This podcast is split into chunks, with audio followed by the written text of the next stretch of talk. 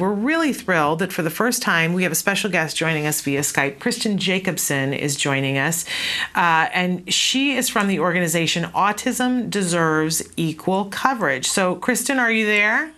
I am. So I am Shannon. Hi. Welcome to the show. So thrilled to have you here. And I, I wondered if you could start out by telling us about Autism Deserves Equal Coverage and what it is exactly that you're trying to accomplish. Sure. Autism Deserves Equal Coverage is an organization that I started uh, in about 2009. And our objective is to um, make sure that every individual with autism in the state of California is able to access uh, treatment through their insurance um, so that they can um, become productive members of society. This treatment um, we have treatment that's very effective for autism, but when we started, it wasn't really available to anybody through insurance, and we want to make sure that it's available to everybody through insurance. Well, and this is a, a subject that you're very passionate about, and that I'm very passionate about uh, as well. But I'm wondering why? Why did you? There's so many different causes out there. Why is this a topic that you care greatly about? It's a topic I care greatly about. Um, for a couple of reasons. I mean, we have some family connections, and so I had personal, you know, experiences that got me familiar with the the condition. And then I spent my entire career doing um, insurance and reimbursement work. Um, and I was very fulfilled doing that for end stage cardiac patients and individuals with cancer. Um, however, there had never been a personal connection and then with autism, because of the personal family connection, my nephew has autism, or not my nephew, my cousin. Um, it, it, just got me. It, it, it I kind of caught the bug, and also I had never experienced in my career a condition that was so wholly excluded from treatment. It's, um, it's kind of crazy the way it's so wholly excluded, isn't it? I mean, when you explain it to people, I, at least when I do, they go, "I don't, I don't understand. Why isn't it covered?" It's a big question that a lot of people have. Yeah, it is a really big question. Honestly, it's one that I completely didn't understand. It sort of never even occurred to me. I mean, I was working on getting third and fourth line therapy really experimental treatments for end stage cardiac disease. And I got FDA approval for them and coverage through Medicare.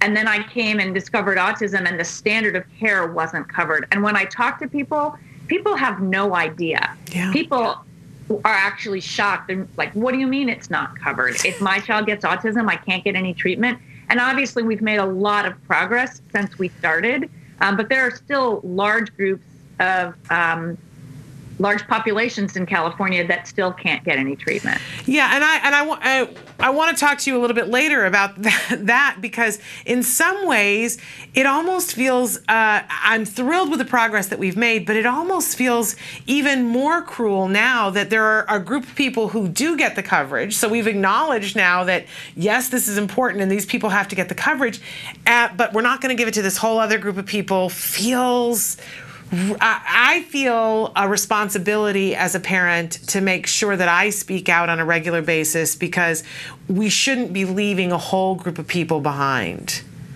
No, I completely agree. And I mean, we can certainly talk more about that because that's one of our big objectives for this year.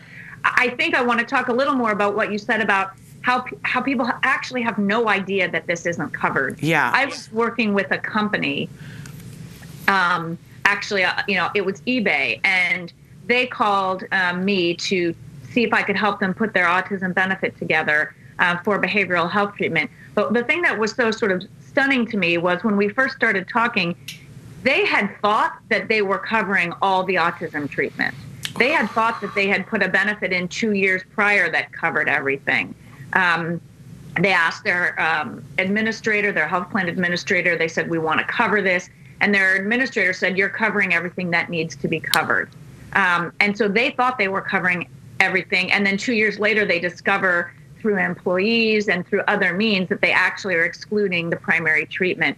And i think that speaks to sort of what happened to this condition was somehow health plans had managed to avoid all coverage of it really through about 2009 2010 when we started, you know, appealing and winning these cases.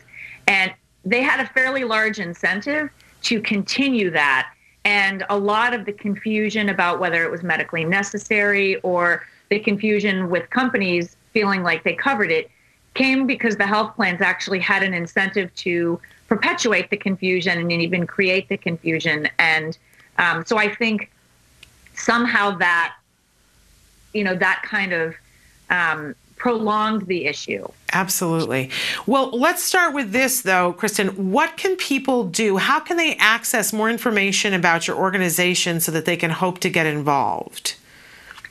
They can go to the website. It's www.autismdeservesequalcoverage.com. There's a contact form there, um, and that you can fill out the contact form. And it's available both if you want, if you need help, because if you're, you know, if you're a family and you need to access treatment, um, absolutely you can fill out the contact form.